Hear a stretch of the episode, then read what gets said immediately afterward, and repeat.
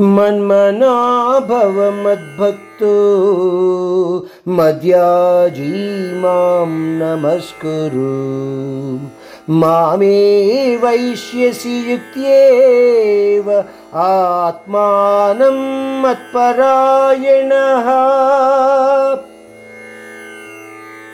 ఇంకా ఈ అధ్యాయము యొక్క ఆఖరి శ్లోకము మనము చదువుతున్నాము.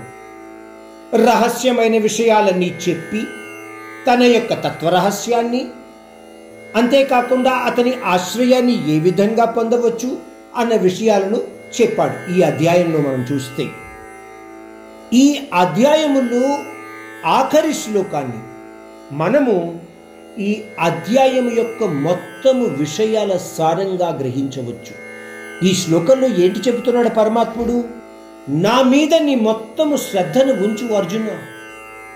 నా కోసము లేదా నా స్మరణతోనే అన్ని కర్మలు చెయ్యి. నీకు లభ్యమైన కర్మఫలాలన్నింటినీ నాకే సమర్పించు.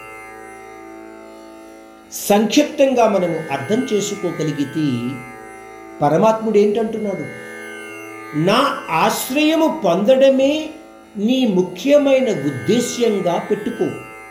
నీ స్వార్థము మమత అనురాగము అని అనుకోకుండా నీ కర్మలు జరిగినప్పుడు వాటిని ఈశ్వర కర్మలుగా పరిగణించు. నేనే నీ ఉద్దేశ్యం అయినప్పుడు అర్జున నీ కర్మలు నిష్కల్మషంగా జరిగిపోతాయ్యా. ఆ విధంగా కర్మలు చేస్తూ ఉంటే నీ కర్మోద్దేశ్యము అనన్య భక్తిగా మారిపోతుంది. ఈ విధంగా కర్మలు చేస్తున్నప్పుడు ఎన్నో రకాలైన ఇబ్బందులు అడ్డంకులు కూడా కలుగుతూ ఉంటాయి.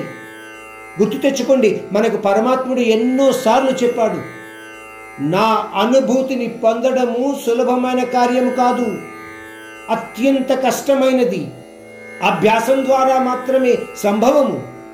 కానీ నన్ను నమ్ముకొని నువ్వు నీ నిష్కామ కర్మలను వదలకుండా చేయగలిగిన నాడు నిన్ను నువ్వు నాకు సమర్పించుకోగలవు. ఈ విధంగా నువ్వు నన్ను సర్వవ్యాపిగా గుర్తించగలవు అర్జున. అంతేకాకుండా నిన్ను నాలో చూసుకోగలవు. అర్జున ఈ ప్రకారంగా ప్రతి కర్మకు నన్నే ఉద్దేశంగా పెట్టుకుని నా ఆశ్రయమే నీ గమ్యస్థానము అనుకుని ఈ జీవితాన్ని సాగించు.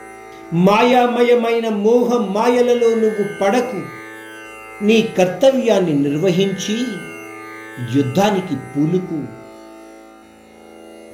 ఓం తత్సదితి శ్రీమద్భగవద్గీతాన్ ఉపనిషత్సు బ్రహ్మ విద్యాయాం యోగశాస్త్రే శ్రీకృష్ణార్జున సంవాది రాజవిద్యా రాజగుహ్యయోగో నామ नवमोऽध्यायः।